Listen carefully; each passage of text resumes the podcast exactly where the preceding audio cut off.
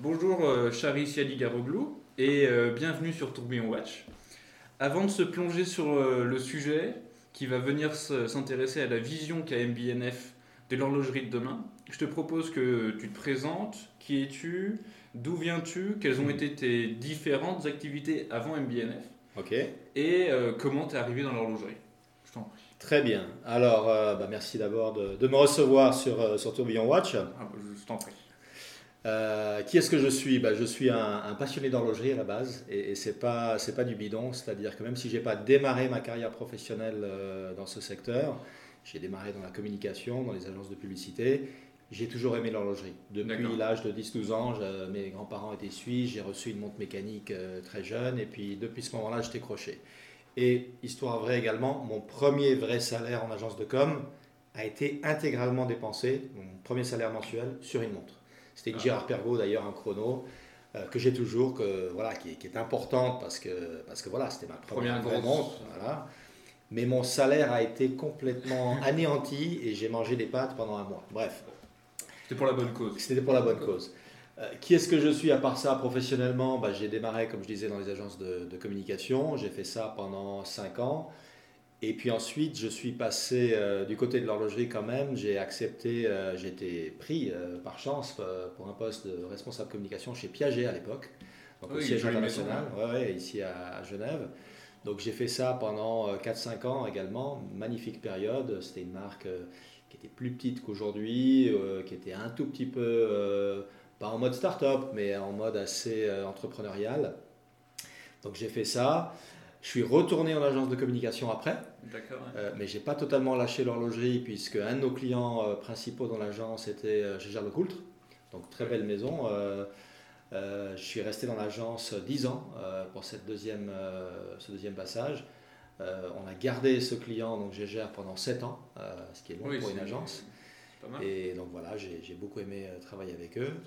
Et puis ensuite, j'ai été attiré par totalement autre chose. Je suis passé du côté de l'hôtellerie, un poste qui se libérait euh, au siège international de Kempinski donc, euh, pour diriger le marketing chez eux. Je n'avais aucune expérience hôtelière, donc je ne suis pas hôtelier de formation Ouais. ou de, de- de famille ou quoi que ce soit, mais été intrigué. Euh, C'était une, une phase super intéressante aussi, avec euh, beaucoup de voyages pour voir à l'époque la, la soixantaine d'hôtels que composait le, le groupe. Et puis ça j'ai fait pendant 2-3 ans. Euh, et puis ensuite, bah, une occasion s'est présentée de retourner dans l'horlogerie. Euh, je connaissais Max, Maximilian Busser, le fondateur d'MBNF, euh, de manière un peu amicale, donc, avant de travailler pour lui. On s'était rencontrés par hasard quelques années avant. Et puis j'étais en fait en, en recrutement avec une autre société horlogère, une grande marque, belle marque pour un beau poste, donc de, de directeur marketing euh, pour cette grosse marque. Mais, mais je ne le sentais pas trop. J'avais Ouais. des doutes. Et donc, euh, parmi les personnes que j'ai interrogées à ce moment-là pour avoir leur, leur sentiment là-dessus, j'ai été déjeuner avec Max. Et euh, donc, on a parlé pendant une heure et demie de cette opportunité. À la fin du repas, euh, comme, comme gag quasiment, comme, comme pic, il m'a dit voilà, si, si ça marche pas, ton histoire là, avec l'autre marque, viens bosser pour moi. Et c'était véritablement un gag. C'est-à-dire que Ouais. c'était pas sérieux ni de sa part, ni de la mienne. Enfin, c'était pas le sujet. Mais on s'est regardé du genre, attends, C'est peut-être possible, en fait. C'est peut-être pas si bête que ça, cette Ouais. histoire. Et pour la faire courte, une semaine plus tard, je signais le contrat avec Max. Trop bien. Il n'y avait pas de budget, il n'y avait pas de poste, rien n'avait été prévu, mais, mais voilà, on a senti tous les deux qu'il y avait une opportunité. Je me suis retiré de la course pour l'autre recrutement qui était en cours depuis six mois. Enfin, c'était une truc. histoire très lourde, très longue. Et donc, j'ai accepté euh, ce poste de manière très euh, Un coup de cœur, instinctive, en fait. un coup de cœur. Ouais, ouais. C'était pas très rationnel parce que bon, c'était c'était pas aussi prestigieux peut-être que l'autre marque, c'était certainement beaucoup moins bien payé. Euh, voilà, ça faisait six mois, comme je disais, que j'étais sur l'autre coup, mais, mais je sentais que c'était juste. Ouais. Et, et j'ai heureusement que j'ai fait ça, j'ai aucun regret. Sinon, on serait pas ici. plus tard. Voilà, exactement. Ça fait plus de Puis, 8 euh, ans maintenant que j'ai rejoint Max et, et le reste de l'équipe. D'accord. C'est vrai que quand euh, je discute de manière un peu informelle avec des gens qui ont touché de près ou de loin à MBNF, Ouais. ça marche par coup de cœur. Il n'y a pas d'aspect rationnel. euh, J'y suis allé, j'ai fait une formation, puis après je suis arrivé chez eux. C'est totalement vrai. Ça, ça ne peut pas faire partie d'un plan de carrière. Quoi. C'est, c'est plus, euh, on dit toujours, c'est, c'est pas un choix de carrière ou un choix de business, c'est, c'est un choix de vie. C'est-à-dire qu'il y a un moment, pas pour tout le monde, hein, mais pour certaines personnes, où on a envie de, de, lâcher le côté très corporate, très planifié, très rationnel d'une carrière classique peut-être, et de dire non. Finalement, moi, mon coup de cœur, effectivement, c'est d'aller travailler pour ce laboratoire horloger qui est MBF, qui a ses inconvénients, bien sûr, c'est plus petit, c'est plus, euh, voilà, on doit mettre les mains dans le cambouis, etc., mais qui a d'autres satisfactions. Exactement. Exactement. Du coup, pour en revenir avec ce que tu disais que MBNF c'est un laboratoire, euh, un laboratoire horloger. Ouais. Je crois que le mot technique c'est même laboratoire conceptuel horloger. Exact, on le dit souvent, ouais. Et du coup, ça en vient à la question que je me suis posée, c'est comment MBNF fait pour présenter de tels produits? On est vu là dans la MAB Gallery, c'est, euh, on peut y passer des heures. Je vous conseille d'y aller. Il y a de tout. Et comment on fait pour créer de telles montres? Comment, comment on en vient à ça? Oui, oui. Alors, par un, par un processus et une approche totalement différente de l'horlogerie euh, conventionnelle. C'est-à-dire que, en général, dans la plupart des marques horlogères, les, les, les projets horlogers sont, sont, se déroulent de la même façon, c'est-à-dire qu'on a d'abord une équipe technique des ingénieurs, des horlogers qui vont soit créer un mouvement, soit améliorer un mouvement ou rajouter des complications à un mouvement existant. C'est voilà, 9 fois sur 10 le cas, si ce n'est pas plus encore. Donc ces projets horlogers démarrent par un processus technique d'ingénieurs et quand ces ingénieurs sont, sont, satisfaits de leur mouvement, ils appellent un designer qui vient mettre une jolie boîte autour de tout ça. Et puis troisième étape, quand le mouvement a été fait et que la boîte a été réalisée autour, on appelle l'équipe du marketing et on leur dit bah là, trouvez-nous une histoire pour la vendre cette ouais. Et alors, pour provoquer un peu, je dirais que quand l'équipe euh, de marketing n'a rien, c'est-à-dire n'a pas d'idée, n'a pas d'histoire, ils appellent une célébrité et puis ils signent un contrat et c'est la célébrité qui va l'apporter. Voilà, pas à défaut d'autre chose. Chez MBNF, on fait vraiment exactement l'inverse. C'est-à-dire qu'on prend ce processus en trois étapes, mais on inverse. Ouais. On, on commence avec l'idée de fin. Donc mon boulot, en tant que responsable du marketing et de la communication chez MBNF, j'ai envie de dire qu'il est simple. On a d'autres challenges, mais parce que l'idée, c'est ce qui va définir le projet tout entier. Et l'idée, ça peut être, en général, tiré de nos souvenirs d'enfance, mais il y a aussi d'autres choses parfois. Donc nos rêves de science-fiction, d'aviation, de supercar, etc., toutes les choses dont on a rêvé, ces émotions très fortes qu'on avait euh, enfant, c'est ce qui va lancer un projet.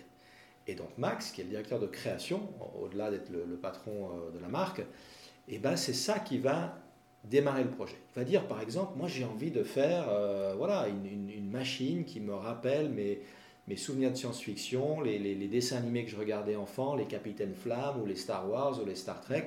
Donc voilà, intuitivement et de manière très organique, voilà, je dessine une machine qui me rappelle tout ça. Donc c'est très conceptuel la première étape. Deuxième étape, il va travailler avec un designer, aujourd'hui très connu, Eric Giroux, qui est donc un mhm. externe, hein, un friend, comme on l'appelle chez, chez MBNF, un ami. Et ensemble, ils vont illustrer cette idée du mieux possible. C'est-à-dire que cette idée de science-fiction, de navette spatiale que pouvait avoir Max, de manière assez conceptuelle, avec Eric, ils vont la, matérialiser sur le papier, en 3D, avec des simulations, etc. Donc, pour l'instant, enfin au départ et encore aujourd'hui, la, la, carte elle est blanche hein, euh, au, démarrage, au démarrage du projet. Et puis finalement, troisième étape, qui est la première d'habitude, les ingénieurs, les horlogers vont venir servir cette idée. Exactement. Mais la technique est au service de l'idée et pas l'inverse. Et c'est pour ça qu'effectivement, au final, les machines sont toutes tellement différentes. Bah Parce qu'au départ, c'est pas vraiment de, de, ligne éditoriale. Non. Enfin, de ligne éditoriale. Absolument. Ligne artistique. Et d'ailleurs, c'est drôle parce qu'on on rigole toujours, les autres marques, euh, on, prend toujours des paris euh, dans les interviews de CEO, etc. Combien de secondes ou de minutes euh, après le début de l'interview est-ce que le CEO va lâcher le mot ADN C'est le mot magique dans toutes les marques. Notre ADN, c'est ci, notre ADN, c'est ça. On préfère ne pas avoir d'ADN chez MBNF. Alors on nous dit aujourd'hui qu'il y a quand même un style, un truc, etc. Oui, on retrouve un petit on Retrouve. Un truc. Mais en tout cas, on ne se met pas cette contrainte au départ des projets. On, refuse ça. Au contraire, on aime cette liberté totale au départ. Moi, ça me fait penser à lorsque tu me dis que le système de. le procédé de création, Ouais. c'est du coup d'abord une idée, puis après on en arrive euh, à l'intervention des ingénieurs. Oui.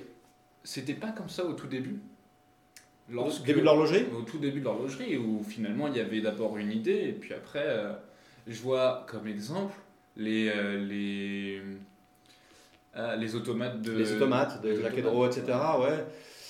Il y a d'abord une idée de j'ai envie de créer quelque chose qui fasse telle chose.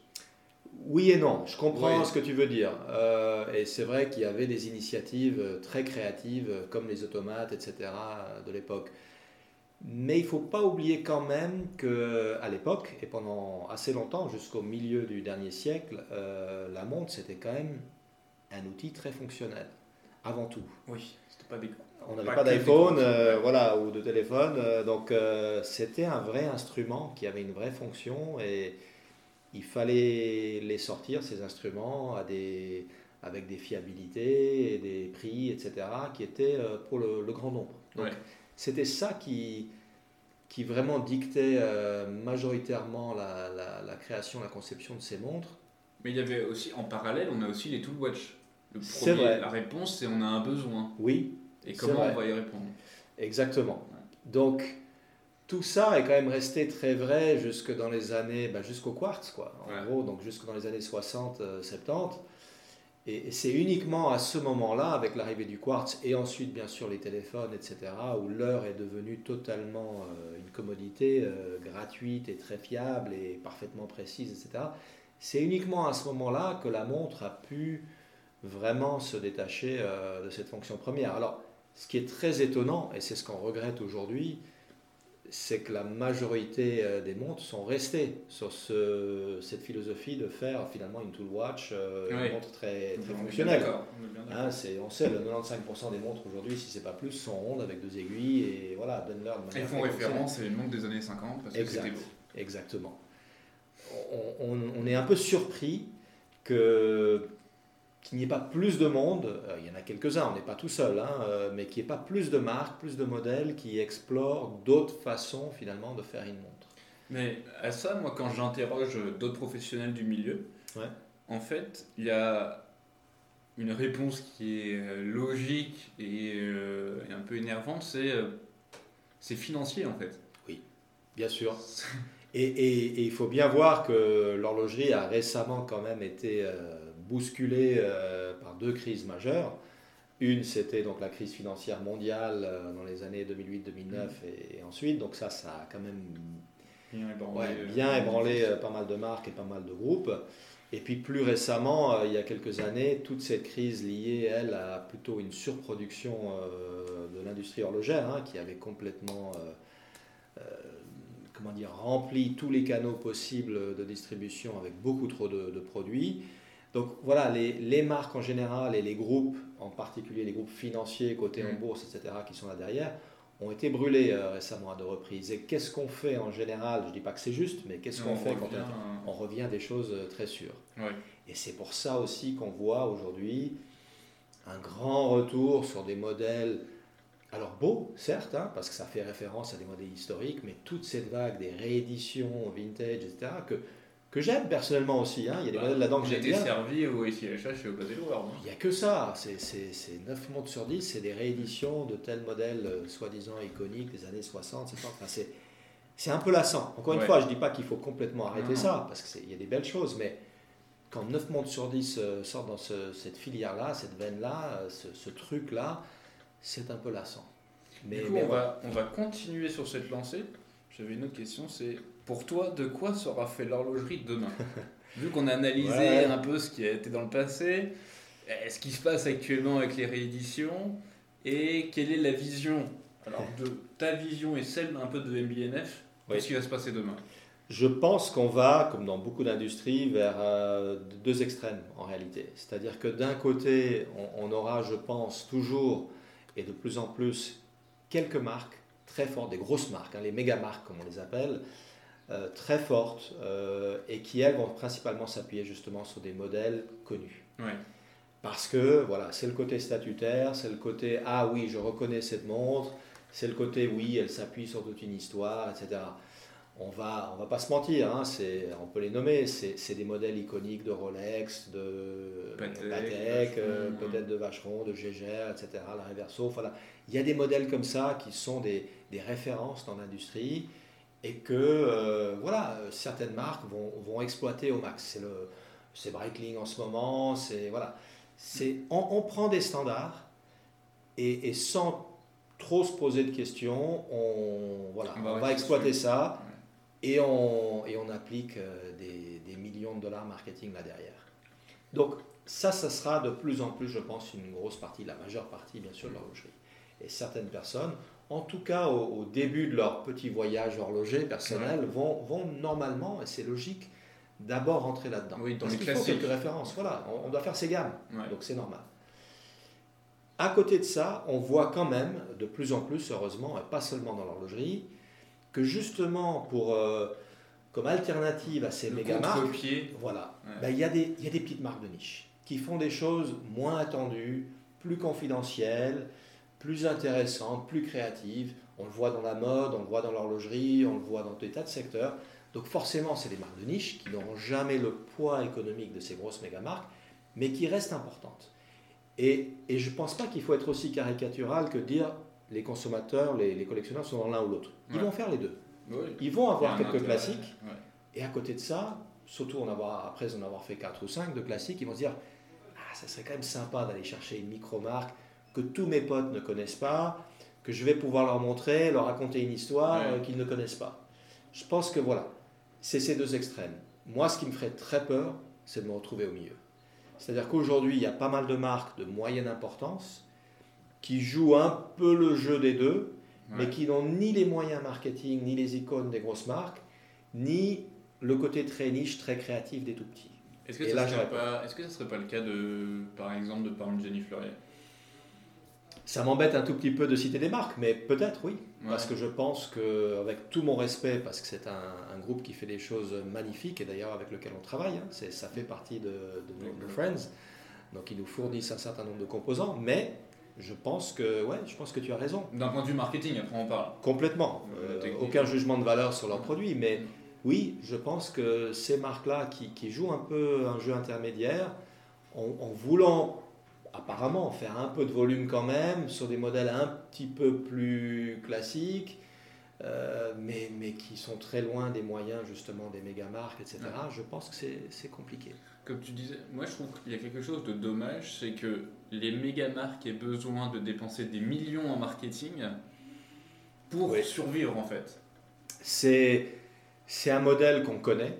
C'est un modèle qui est appliqué dans la grande consommation, dans la mode, dans d'autres secteurs. Donc voilà, c'est un modèle qui, qui coûte cher, hmm. mais, mais, mais, qui peut marcher. Oui, bah, donc, voilà, pas là. Voilà, il serait pas là. Et quand on a euh, des, euh, des, investisseurs euh, derrière, en particulier encore une fois des groupes qui, qui, demandent des retours sur investissement, bon, bah voilà, on a tendance à choisir les recettes connues, la sécurité, la sécurité, plutôt que d'aller prendre des risques pour lesquels on pourrait se faire reprocher ceci ou cela ou bien tout l'inverse, ça aura marché. Et puis, euh, mais bon, c'est le, c'est le suspense. Exactement. Euh, je lisais dernièrement, il y a le rapport du, euh, du Boston Consulting Group qui est sorti sur le luxe et celui de DLG, où il disait que finalement les millennials mhm. aujourd'hui seront en 2025 ceux qui dépenseront le plus en, dans le domaine du luxe. Ouais. Logiquement, ouais. Oui, ils vont grandir, donc ils, seront là, ils seront à notre place. Euh, et, c'était, et aussi, il y avait quelque chose en parallèle que je trouve intéressant, c'est qu'on reprochait aux marques de, de, ne plus avoir de réelle expérience client. C'est-à-dire que mhm. quand on va acheter une montre chez eux, c'est assez banal finalement. Ça sera assez banal. Oui, je suis d'accord. Et c'est pour ça qu'on a ouvert, par exemple, euh, la euh, d'abord à Genève et entre-temps dans trois autres endroits. Donc on a quatre Galeries aujourd'hui dans le monde c'est pour amener justement quelque chose euh, d'intéressant au niveau expérience quand les gens viennent nous voir. C'est vrai qu'on regrette qu'une grande partie euh, des boutiques horlogères soit extrêmement conventionnelles. C'est des comptoirs avec des montres alignées dedans et puis, et puis oui, on rentre, on est un petit peu jaugé euh, peut-être par le staff. Il y a des exceptions, je ne vais pas dire tout le monde, et en général, euh, les détaillants avec lesquels on travaille nous-mêmes sont, sont, des bons. Mm. Euh, il faut être bon pour vendre euh, des montres MBNF, et c'est des produits chers qui, qui sortent de, l'ordinaire, donc c'est pas si simple. Mais voilà, si j'exclus nos, propres détaillants, c'est vrai que beaucoup de détaillants sont un petit peu classiques, sont dans un modèle qu'on connaît depuis des décennies, et ça n'excite plus le client, en particulier les millénials qui, qui, voilà, qui ont d'autres attentes. Donc voilà, pour nous, la, la Galerie, c'est une manière d'amener autre chose. Donc pas seulement de parler d'horlogerie, mais justement d'art mécanique en général. C'est pour ça qu'on a beaucoup de plaisir à, présenter tous ces artistes. Et d'ailleurs, ça marche très bien. On le voit, les, collectionneurs sont ravis. Ils adorent qu'on les fasse découvrir des artistes euh, et qu'on puisse parler d'autre chose que d'horlogerie.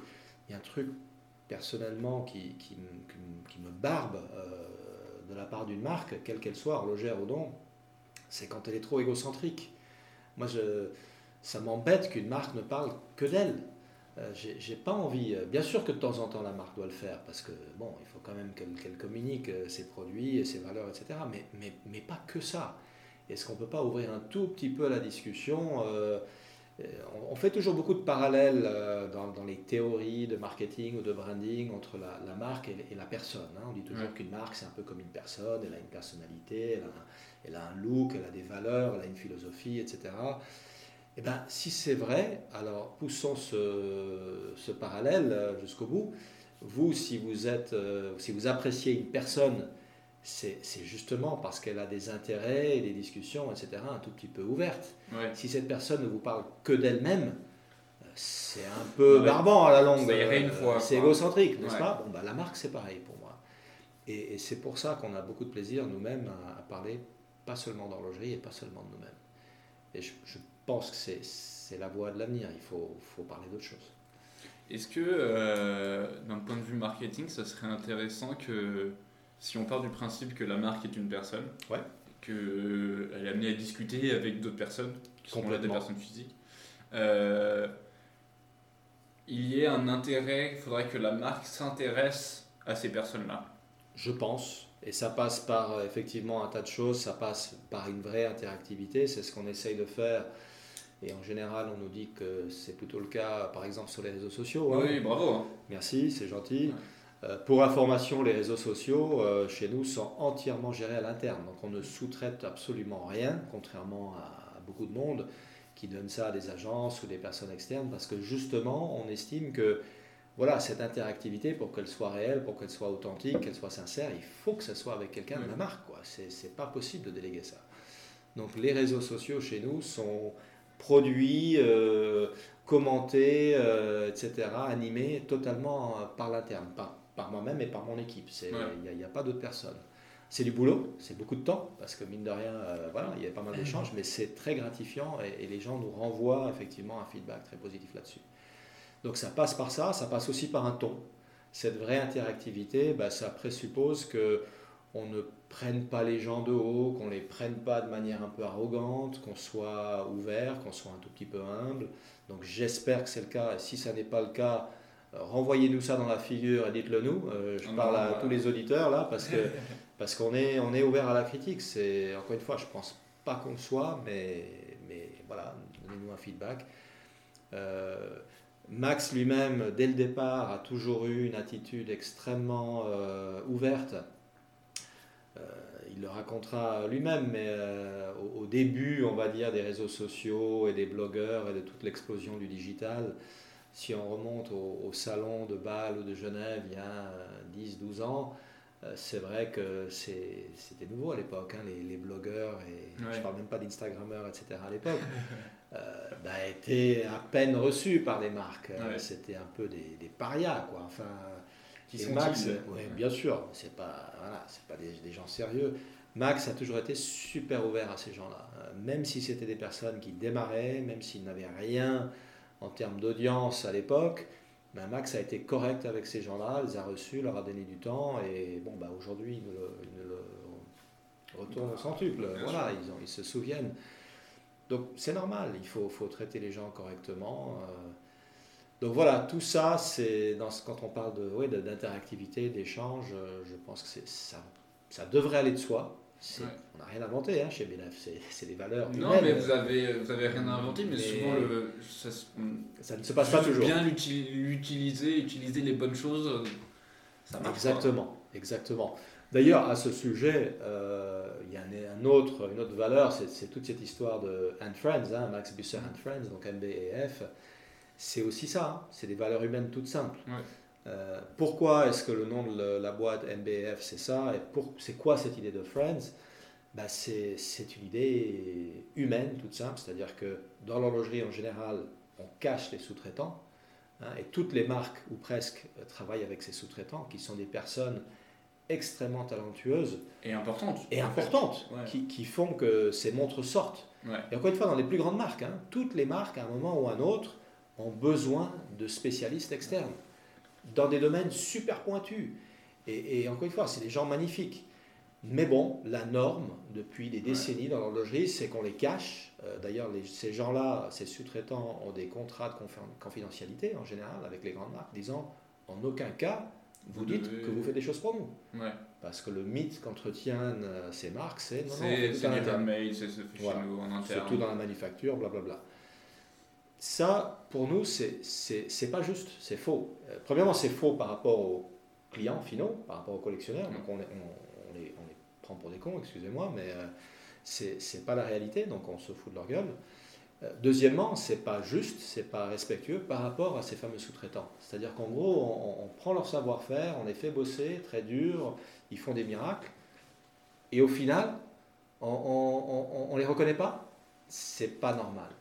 Donc ça, c'est vraiment ce qui, a, ce qui était aussi à la base d'MBNF. Max s'est dit, non, non, ça, il faut qu'on change dans l'horlogerie.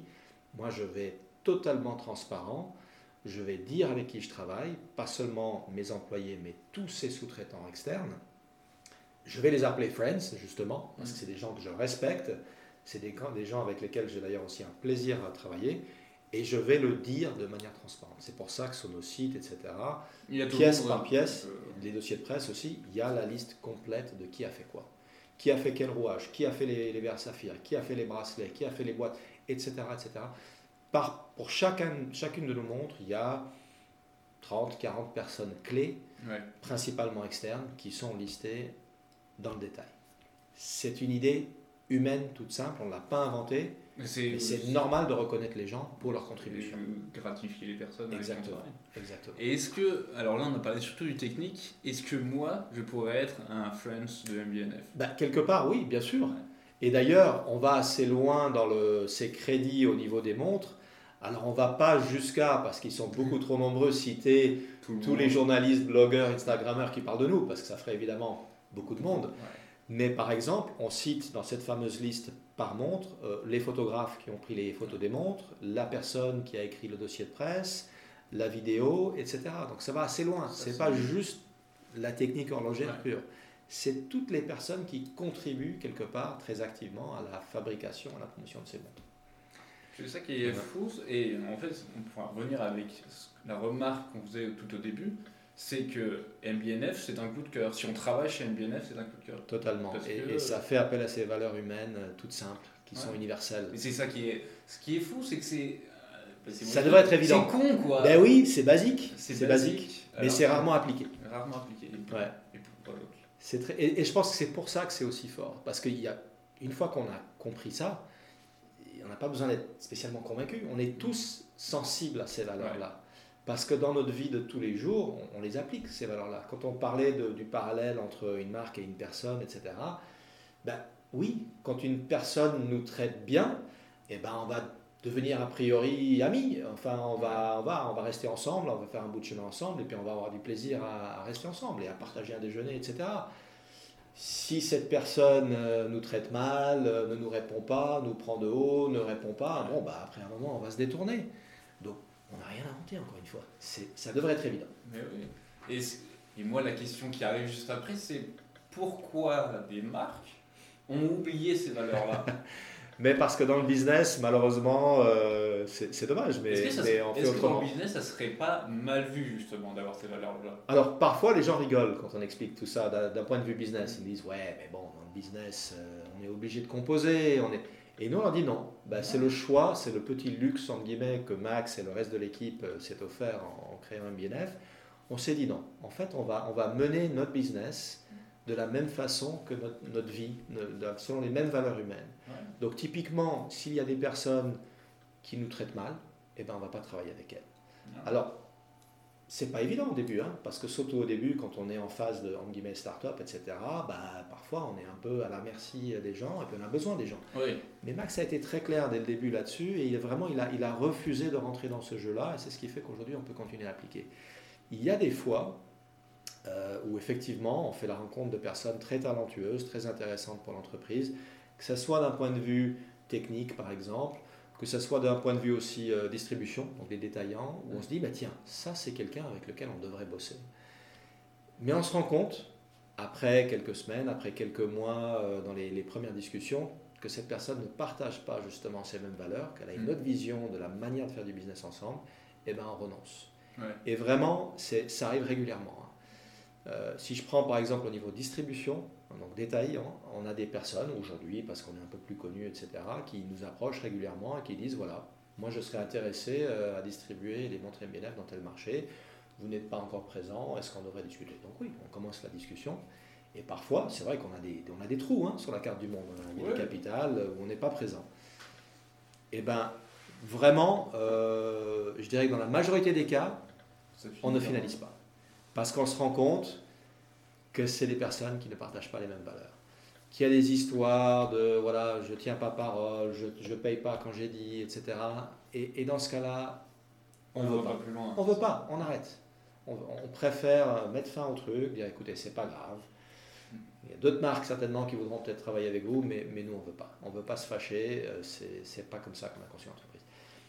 Et c'est ce qui crée un environnement, une, une contexte aujourd'hui extrêmement positif à l'interne et avec donc nos différents friends, c'est qu'on partage ces valeurs, donc les choses sont simples. Euh, on est sur les, la même longueur d'onde. Bah, même, euh, même, pour faire euh, un parallèle, enfin un parallèle, non, juste donner mon expérience, là quand je suis arrivé, hmm. j'ai été extrêmement bien reçu. Heureusement. oui, non, bah, dans certaines boutiques, c'est pas forcément. On vous regarde un peu de haut parfois, ouais. bien sûr. Mais très bien reçu et l'ambiance en interne, même des murs et de l'ambiance, elle est cosy. Ça sort un peu du commun parce qu'il y a différents statuts où, on n'est pas forcément habitué. On voit des choses qui sortent du commun et pourtant, il y a quand même, on se, on se sent bien. On se dit, bah, bah ça me fait plaisir.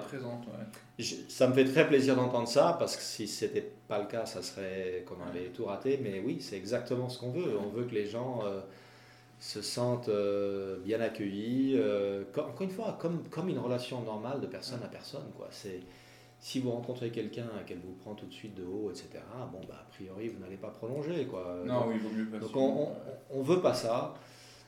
C'est, c'est clairement, je pense, et vraiment, tout le monde nous le dit, l'attitude, par exemple, quand on arrive à la Mat Galerie, Hervé, qui est notre manager dans la galerie, et il a, il, a, il a deux missions qui ne sont pas des missions commerciales. Euh, un, c'est effectivement d'accueillir les gens euh, qui soient à l'aise euh, et qui se sentent voulus, reçus, à l'interne. Et puis deuxièmement, de, parler d'art mécanique et, pourquoi ça nous fascine et de peut-être ouvrir les gens à cette forme d'art mécanique sous, toutes ses formes, hein. L'horlogerie, mais aussi tout le reste, comme on l'a dit. C'est ça ces missions. S'il réussit ça, on est content. Alors, en général, ça résulte bien sûr en des ventes, puisqu'il y a des contraintes. Euh, il faut qu'on puisse vendre nos montres et, on veut vendre pour les artistes quand on présente à la galerie leurs pièces. Mais, mais c'est la conséquence de ça. C'est pas l'objectif numéro un. Ça, c'est sûr. Et du coup, euh, tu nous as dit au tout début que tu étais un passionné d'horlogerie, que ça fait bien longtemps que, que c'est arrivé. Euh, que tu as pu à un moment travailler dans l'horlogerie, puis ressortir. Maintenant, tu travailles dans l'horlogerie si tu devais t'ériger en professeur, euh, quel conseil tu donnerais à des jeunes qui veulent s'intéresser à l'horlogerie? Par quoi tu leur dirais de commencer, ou même euh, si tu as des références de ouais. pas, films, livres ou euh, séries? C'est une très bonne question, et, vraiment en toute humilité, parce que voilà, je, je, ne voudrais pas trop faire le professeur, mais bon, tu me poses la question, je vais quand même répondre je vais me contredire un peu, mais je pense que c'est pas inutile euh, de passer par les grandes marques, bien sûr. Bah, il faut faire ses gammes. Il faut faire ses gammes, encore une fois, à tous les niveaux, et il y a des, des, choses à apprendre, évidemment, dans les grandes marques. Euh, comme, euh, comme on le dit souvent, et comme le dit notre marque horlogère, pour, pour casser les règles, il faut, faut les connaître. Donc, voilà, faisons nos gammes, faisons, euh, apprenons. Moi personnellement, par exemple, au début de, ma carrière en agence de, communication, donc, mon, client principal était Procter Gamble. Hmm. Donc les biens de grande consommation, hein, les lessives, les, les adoucissants, les Monsieur Propre et autres. Alors c'est pas très glamour, mais c'était super intéressant parce qu'on apprend les bases du marketing. Euh, et, voilà, ça nous permet ensuite bah, de faire autre chose. Donc moi, j'ai aucun regret d'avoir euh, fait ça, d'être passé par, euh, par des grandes marques, par des grands groupes, euh, des grandes agences. C'est utile au début de sa carrière et ça permet de peut-être soit de continuer là-dedans si c'est son truc, soit au contraire de dire ok, maintenant j'ai vu ça, j'ai appris, mais c'est pas ce que je veux faire toute ma vie. Et de prendre ce bagage et de l'amener ensuite dans une petite structure si je prends le cas d'MBNF et des petites structures en général, alors oui, on a, on a quelques juniors et on prend de temps en temps d'ailleurs un stagiaire dans, avec nos, petites possibilités, etc., euh, petite équipe. Mais, mais c'est vrai que la majorité des personnes, euh, puisque c'est une petite structure, hein, c'est 25 personnes, tout compris, production, horloger, etc., tout compris. Ben, quand on est dans une petite structure, les personnes ont évidemment un rôle très important et très concret à jouer, chacune de ces personnes. Donc on a tendance à prendre des personnes qui ont déjà une certaine expérience. On ne peut pas trop avoir de juniors. Donc voilà, j'ai envie de dire que pour rentrer dans une start-up, euh, pas dans une start-up, dans une petite structure, on a 15 ans quand même, on n'est plus une start-up. Euh, poser des questions. Voilà, 14 euh, ans. Pour rentrer dans ce type de structure où on a des responsabilités, où on a un vrai, une vraie contribution, je pense que c'est bien d'avoir un certain bagage avec soi. Donc pourquoi pas passer par les grandes marques Oui, du coup, oui, d'abord faire ses, faire ses gammes. Je pense. Et puis après, mener son petit bonhomme de chemin et souvent. Euh, je pense. Euh, puis après, bah, il faut être un peu opportuniste. C'est-à-dire qu'aujourd'hui, malheureusement, on le sait, hein, et ça me désole parfois pour les, les jeunes qui sortent aujourd'hui des écoles, etc. C'est pas évident de trouver son premier boulot. Il faut chercher. Hein, je sais la multiplication des stages, je sais la multiplication des demandes, etc. On en reçoit beaucoup. Donc, on ne choisit pas toujours.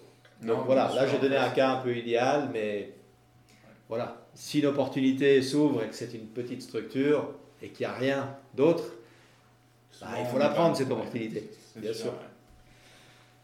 Euh, merci encore, euh, Aris. C'était un plaisir. Euh, de nous avoir reçus, accordé de ton temps. Du coup, si, on conclut rapidement,